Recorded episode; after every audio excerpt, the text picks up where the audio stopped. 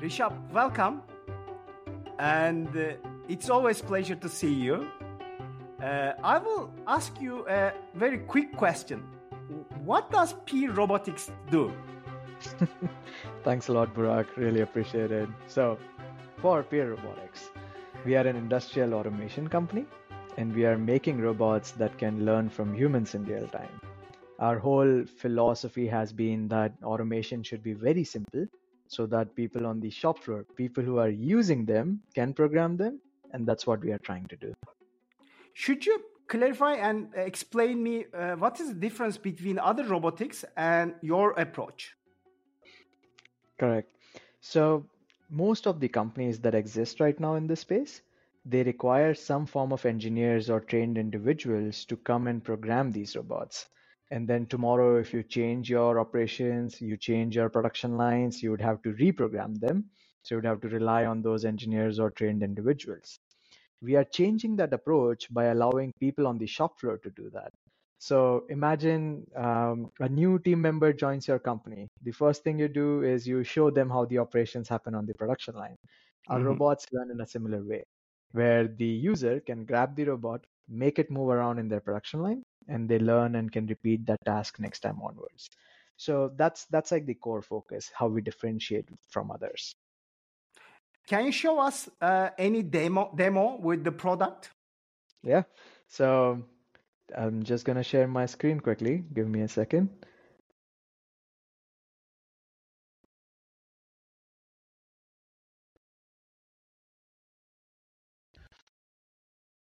Okay, let me know once you can see this. Perfect. I can see that. And please awesome. explain us uh, while the video is running. yes, absolutely. So for everyone who can't see the screen as well, so what's happening right now is a human is grabbing the robot from the top side. It's a mobile robot and it's making the robot move in an environment. And on the right hand side of the screen, you can see that as the human applies a force, the robot moves in that direction and learns in real time. So robot is able to learn the path to follow, the environment to go into. And in the end, you can see that the robot can do that task autonomously on its own without human being in the loop anymore. So, what does this approach uh, um, makes for the productivity in the shop floor and also for the production line? That's a very good point. So, if we look into the industries right now, they are they're constantly making different SKUs. What that means is that they're constantly building different things. And as the electric cars are coming along, the old legacy building volumes are changing. So, all in all, the production is very high mix these days. And what that means is that anytime a new material has to be made, the operation layout changes a little bit, right? And if the technology is not catching up to that changing demands, the manufacturing would stay behind because again they would have to spend time into changing their tools or programming of these robots. So what our technology allows is let's say if there's an electronics company and an automotive company, they are changing from one part manufacturing to another. They don't have to call specialized engineers. They can just show the robot and the robot is also up and running just like another human right? So that's the key value add where they don't have to wait for the productivity downtime or reprogramming of these robots. Why did you start this um, venture? So uh, what was the problem uh, when you started uh, uh, your company? So I'll, I'll take a step back and tell a little bit about my background which correlates to why i started this venture. I come from a manufacturing family. So my entire family are manufacturers of different things. Like my dad has a car radiator, my brother runs an aluminum extrusion line, and so on and so forth. One thing I realized growing up is no matter what we say, manufacturing is very difficult. It's very difficult. The operations that happen in those production lines are intensive. It's not something that everyone can do, right? But on top of it, when we talk about automation or Industry 4.0, yes, it is changing how manufacturing happens, but it's still very slow and the adoption is very limited to only large companies. So we started Peer Robotics from this mindset that how we can make automation accessible. So no matter the scale of the company, they can easily adopt these technologies and get value out of them. So all in all, what we were trying to build is simple, and cost effective solutions for manufacturers. How did you understand that there was a demand for it? And when you go to the first customers, uh, how was their reactions? And is it easy to sell these kinds of product? So definitely the one of the funniest conversation I still remember. I can't name the exact manufacturer, but it was like a very interesting conversation. We went into their production line and we asked them that they they were running a older generation of robots, like the robots that were there, and these are like biggest automotive companies I'm talking about. And I asked the person on the shop floor that, oh, you're running this robot. How do you feel? How do you like the robot? How what's your experience working with this robot?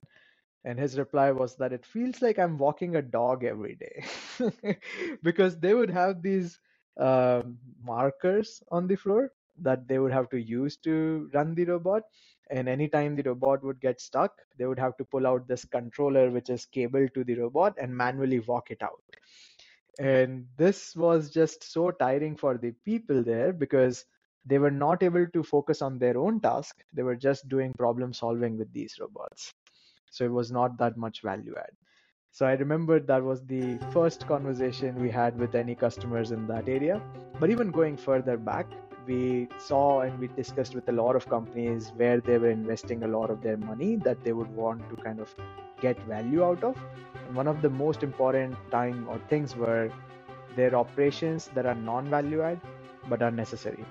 They are not adding any value directly to their parts that they're manufacturing, but are extremely necessary for the throughput of the production line. And material movement is one such operation. So that's how we picked up that particular task to begin with. Now, is it easy to talk to manufacturers? No. Like manufacturers are always very discreet. I won't say that you can just go in and talk to them. There has to be a time and way to reach out to them because they are busy. They are busy manufacturing things. They are busy running their operation lines. So we have realized that there are always different lines, different units, different people working in the production line. And it took us a lot of hit and trial to find out who is the ideal profile or I would say persona that we talk to in these manufacturings. What is the ideal profile, by the way? Which customers it, eh uh, are most interested in? Yeah, so it's definitely automotive, electronics, machine tools. So these are the three segments that we have seen are the most ideal customer profile for us in these verticals and the scale we say not not just like the large enterprises but as we mentioned we go medium scale as well small scale manufacturers as well. So we go across the spectrum in these industry. Even within these industry the people who are more receptive or i would say easier for us to talk to and understand their challenges are people with let's say continuous improvement title. Like they are focusing on continuously improving their production line people with titles like operation engineer because they are trying to optimize their operations or even people with manufacturings like manufacturing engineer because they are focusing on how they can manufacture things better so these are some of the profiles that we call the personas that we talk to and we are trying to understand their pain point i mean the robotics is uh, um, not only a trendy uh, vertical but it is growing for the last decade in my uh, probably you Correct. know more than that, uh, I mean, robotics has been, uh, and it has clusters nowadays. I mean, for example, medical robotics, automotive, automotive, or other kinds of sectors has different kinds of solutions. So, um, uh, what do you think about the trends and market forces that enable these kinds of uh, uh, solutions possible today and try exist today? That's a very good observation, Barak, and especially because I think robotics or automation in general is still very complicated task. Like it's not that easy to build general robot because that inherently would need general intelligence, right? Mm. So hmm. thinking from that point of view. But different verticals have different constraints in which these robots can operate. So medical has a very good set of constraints where they focus on not having autonomy but in elevating the controls for the doctors, right? So medical robotics had been always focused on rather than going autonomous way, how we can make sure that the surgeon who is doing the task can do their task way better, way more precise, way more accurate, way less intrusive, right? Same thing is happening with manufacturing, where rather than saying that the robots will do everything, which is like, what is the right now non-cognitive thing that the robots can take over which are dull dirty and no one wants to do it right? So i do believe that these these forces within these verticals have always driven innovation that how we can do that. The time is right because now we are seeing a lot of computational power or intelligence getting built up into these systems. And as we get access to that intelligence it becomes easier for these systems to be more value add right so i'll give an example. With the vision systems and all a lot of things that we are able to do in our robots were not possible before. Like right now the robots can make intelligent decision whether someone is walking towards it someone is walking away from it is the aisle to be blocked where these situations would have to be programmed long time back which now can be embedded in the intelligence of the robot. So how do you produce your products? I mean where do you manufacture them and are there any ips or patents that you are differentiating yourself uh, from other ones no, that's a good point. So we manufacture our robots completely in India at this moment. So we have our R&D and manufacturing team out of India uh, in Pune region. That's the area kind of we manufacture Pune and Gurgaon. And uh, the entire product, the mechanical system, electrical system, firmware on the robot, the front end, back end on the robot, everything is designed in house and developed in house. And we have four patents around this area and the patents are mostly focused on human robot interaction. One patent is towards how uh, robots understand a human feedback. The other patents are based on how that feedback can be used for learning aspects, whether it's path learning, map learning, different different kind of forms of learning. So that's where most of our patents are focused on. Do you sell the robots or do you rent them software as a, a service? Yeah, so we are seeing that transition happening slowly. Right now, we do most of our sales or most of our business is selling the robots, but we are seeing a slow uptick in the robot as a service model, just like SaaS. But mm-hmm. that being said, it's very much focused on the manufacturer because there are different market forces that operate in manufacturing. Like they a lot of manufacturers have these capex budget that they can invest into these industries so they would rather buy the robot than leasing them out whereas some manufacturers might have their more operational budgets where they can lease these robots out so depending on the customer we provide them the solution or the way of buying the system that works best for their particular facility we don't restrict them in any way shape or form but that being said most of our business had been selling the robots upfront so far um, is the robotic companies cluster in US has a different kinds of parts of uh, the country. So is it San Francisco or Austin or where is the robotics cluster has been uh, gathered? We are we are constantly trying to break break clusters. So right now, I think the cluster would definitely be San Francisco and Boston area and rightfully so because they have these research universities that uh, pushed the innovation in these areas that being said we are seeing a lot of manufacturing automation companies coming up from michigan coming up from ohio different regions where actually the manufacturers are so that's why Peer Robotics is, by the way, I didn't mention, but we are headquartered in New Haven, Connecticut. I'm based out of Connecticut. And we are here because a lot of manufacturing happens in these states. Aerospace is a big manufacturing segment in Connecticut. And we work along with these companies locally to figure out their problems and solve them, right? So I'm not going to say that we are at a time scale where we can be anywhere in the world and ship the robot anywhere in the world. We can certainly do that. But this also requires us to be very close to the customers in the early stages as we build the product so that we can constantly iterate and make the right thing. So I'll I'll see I'll say more Michigan companies are going to come up soon.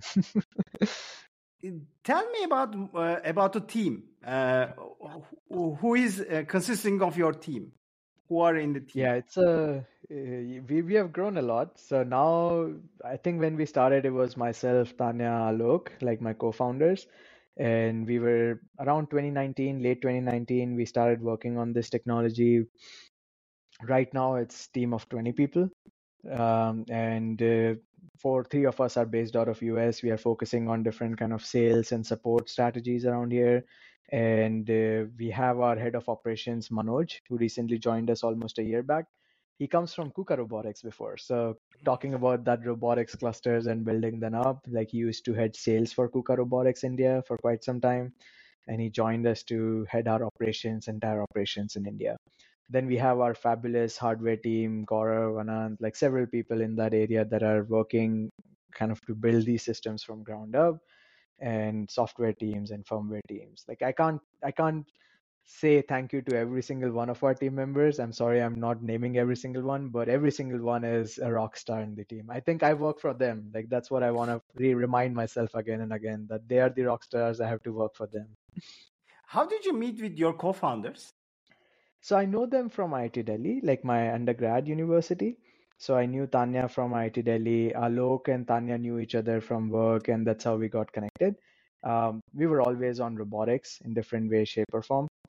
More than I would say the co-founders alone, I think IIT Delhi, and especially one of the person I would name here is Professor S.K. Saha he has been like a very big mentor of me guided me towards different aspects of automation i worked with him ever since i joined my iit delhi time and he has been like a pillar for us to connect with different people. Even our first team members like gaurav and uh, Shashwat, some of the first team members i got connected to them via professor saha. So he's been one of the key framework for us.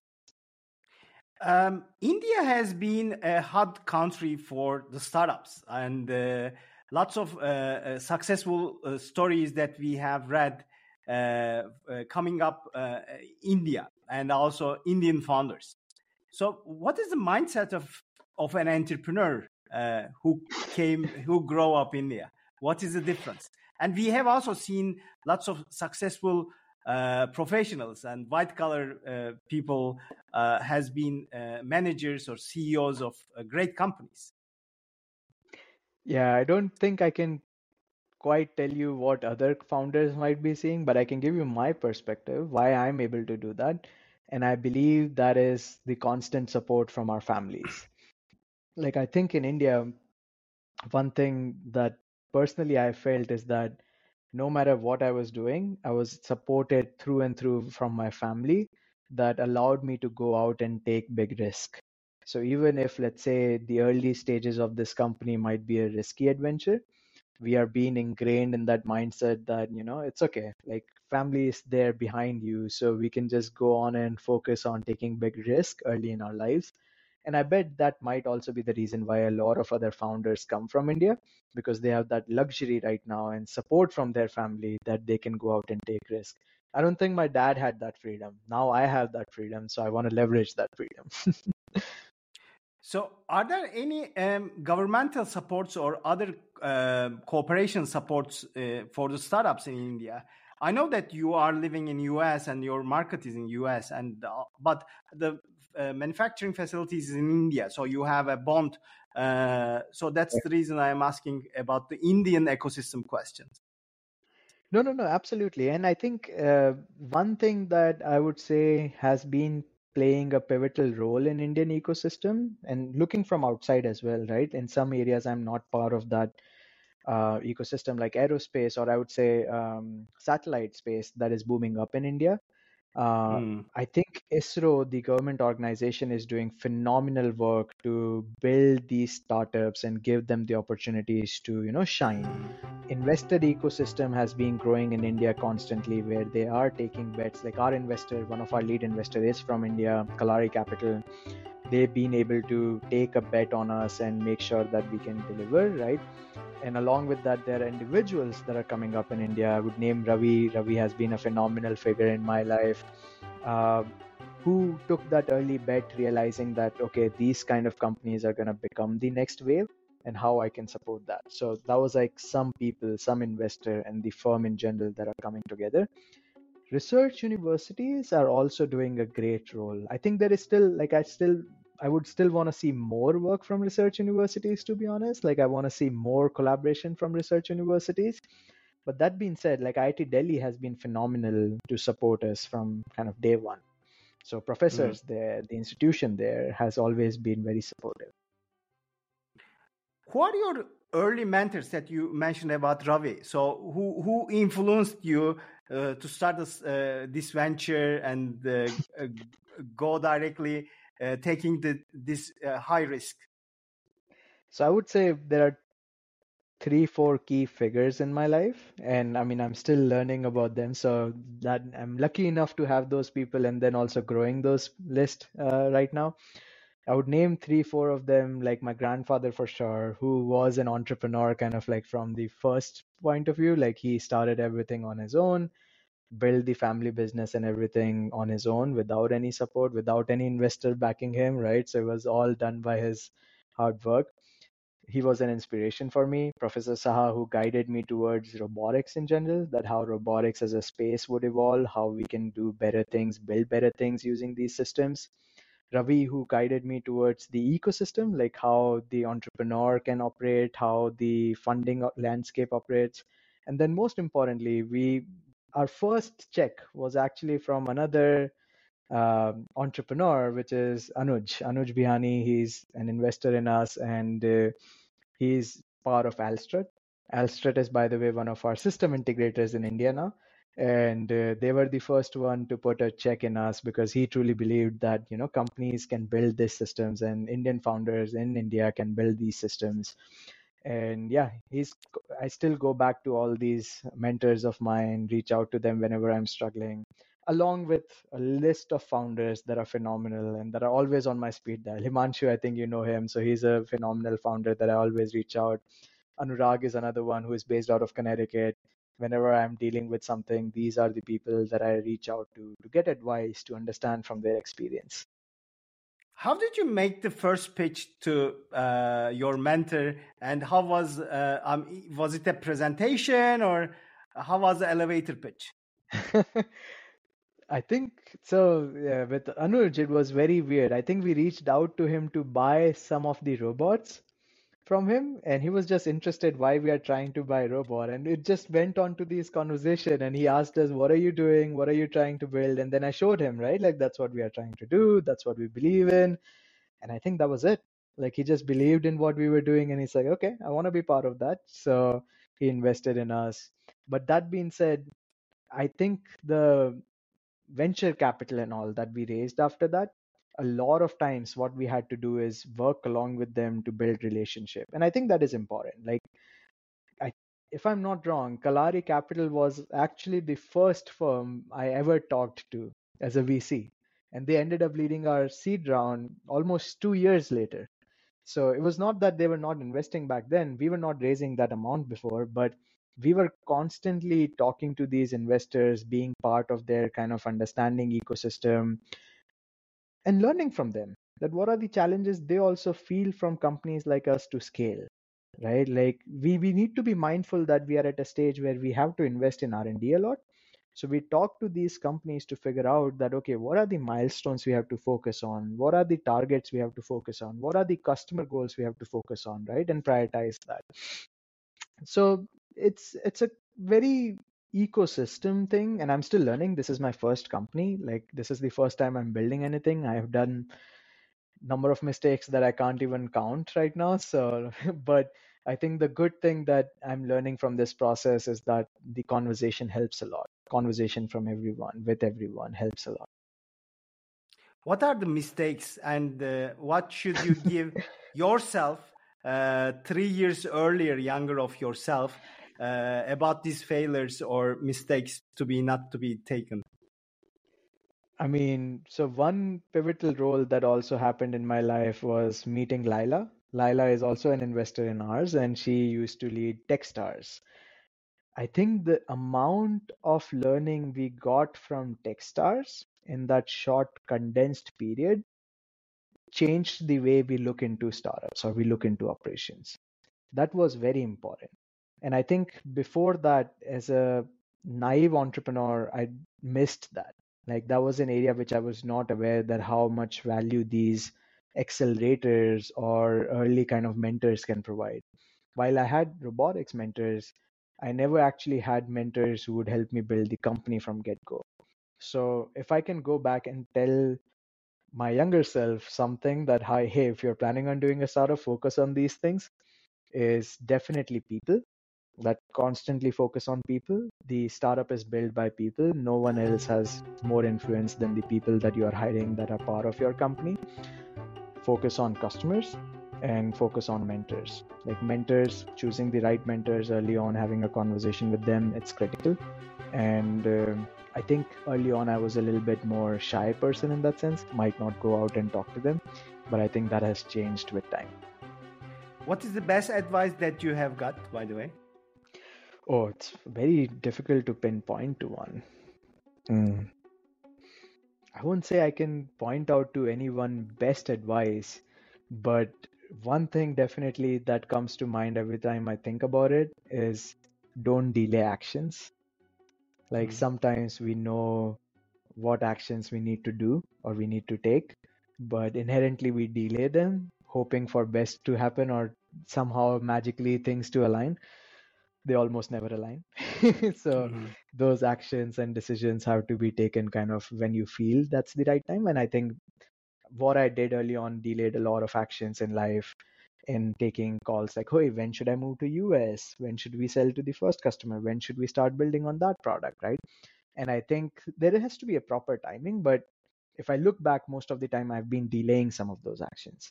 And I think that was an advice that other founders gave me that no matter which stage you are at, if you don't take an action today, it's just going to get worse. What is your superpower and what kind of superpower should you like to add your current ones? Hmm. Um, I would say resilience is my superpower. Like I am okay with trying difficult things. I am okay with failures in general. And my my advisor from Maryland, University of Maryland College Park, where I did my master's, uh, Sarah Bergbreiter, she also when I was starting this company. I still remember. I don't know if she would even remember that because she just said that in a walking flow, which was fail fast, right? So I don't know if it was an advice or not, but it was something that I feel is my superpower is I can take that failure and stand up again or at least try my best to stand up again or do it the right way next time so that's that's something that i feel good about myself. Now what i want to build is twofold. A little bit of patience. Like i do want to build a little bit of patience when it comes to how am i building the team? How am i kind of focusing on the results and then a bit more confidence towards going out and talking to people i think that's still not there where i would want it to be which is like i want to be not shameless but also be confident that you know i can go out talk to people and present them what we are trying to do startup life is uh, not as shiny as it uh, it is uh, shown.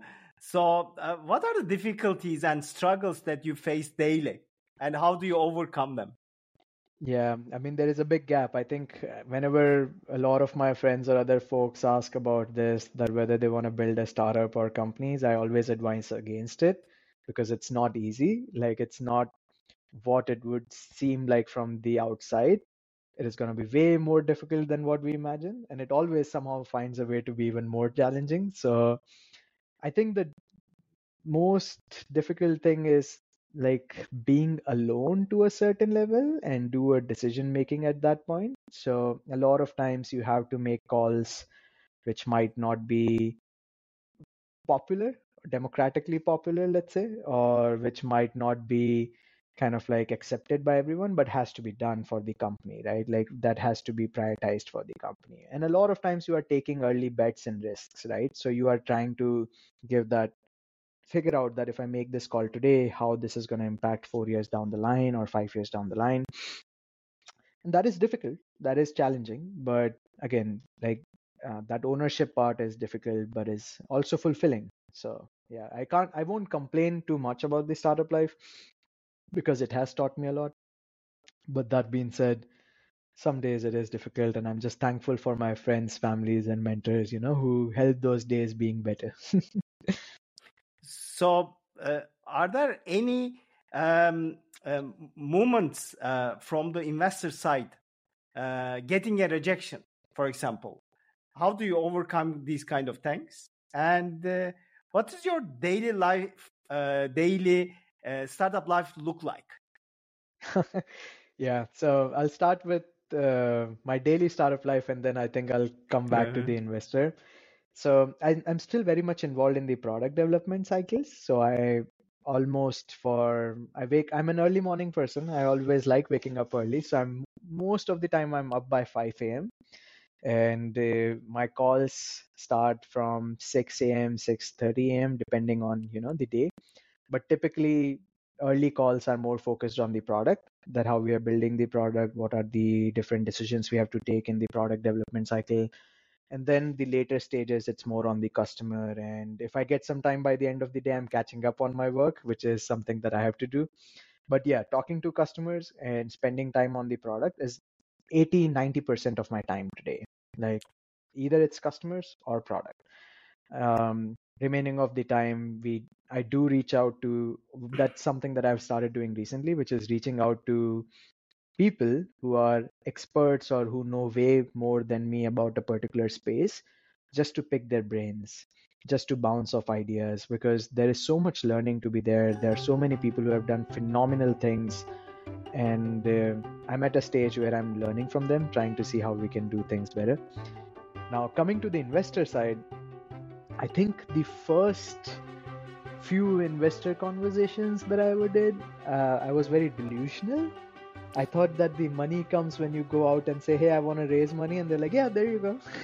Mhm. like I think, yeah, how many millions you want? Okay, like why not? But I think later stage we realized, or as I went through it, I realized it's more about a partnership. We are trying to build that partnership.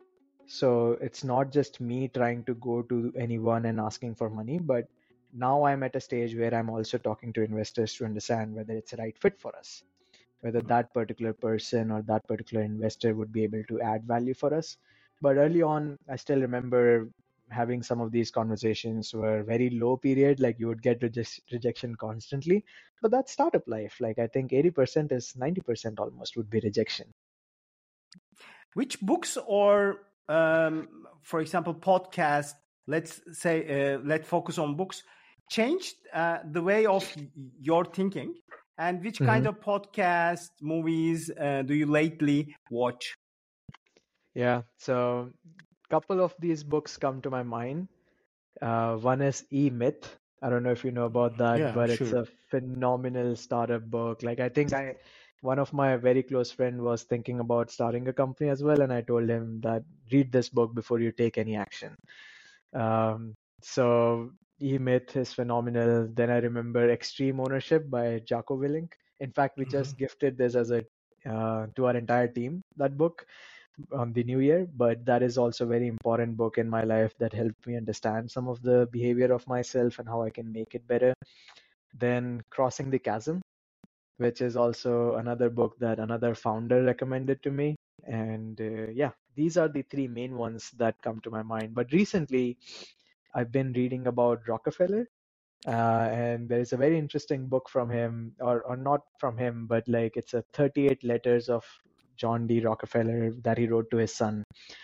And uh, yeah learning a lot that how confidence played a major part in building that empire like how he was confident towards his approach and all. So i think there are a lot of good learnings out there and books are definitely helpful. On podcast I'm a big Lex Fridman podcast fan, so I definitely listen to kind of a lot of Lex podcasts because he's a robotics engineer. Plus, at the same time, some of the conversations he's having are very interesting, not just not just limited to robotics.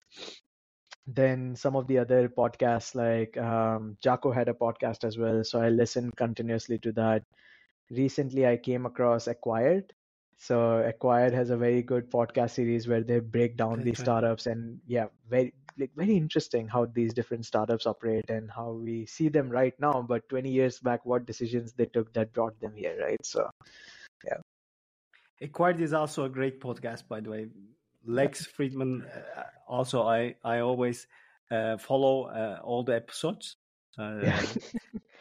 yeah, he has some of those kind of like uh, very, um, I would say, honest discussions kind of feeling, which I really like. Rishabh, do you believe in work-life balance? How do you uh, balance your life and work? No, I don't think I believe in that concept to be honest, because I also grew up in a family that is business family. So I know my dad spent a lot of time building the business, but at the same time, he was always there for us.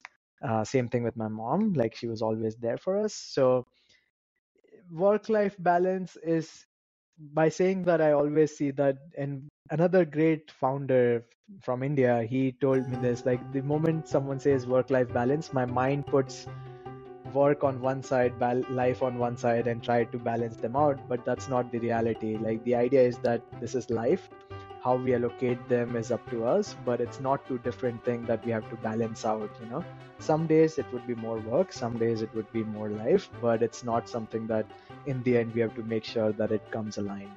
So yeah, I don't think I I do this because I enjoy. So I enjoy doing this. It's not that it's not part of my life. I think my part of the life is building peer robotics. And there are other friends and all, and we constantly share, learn from each other.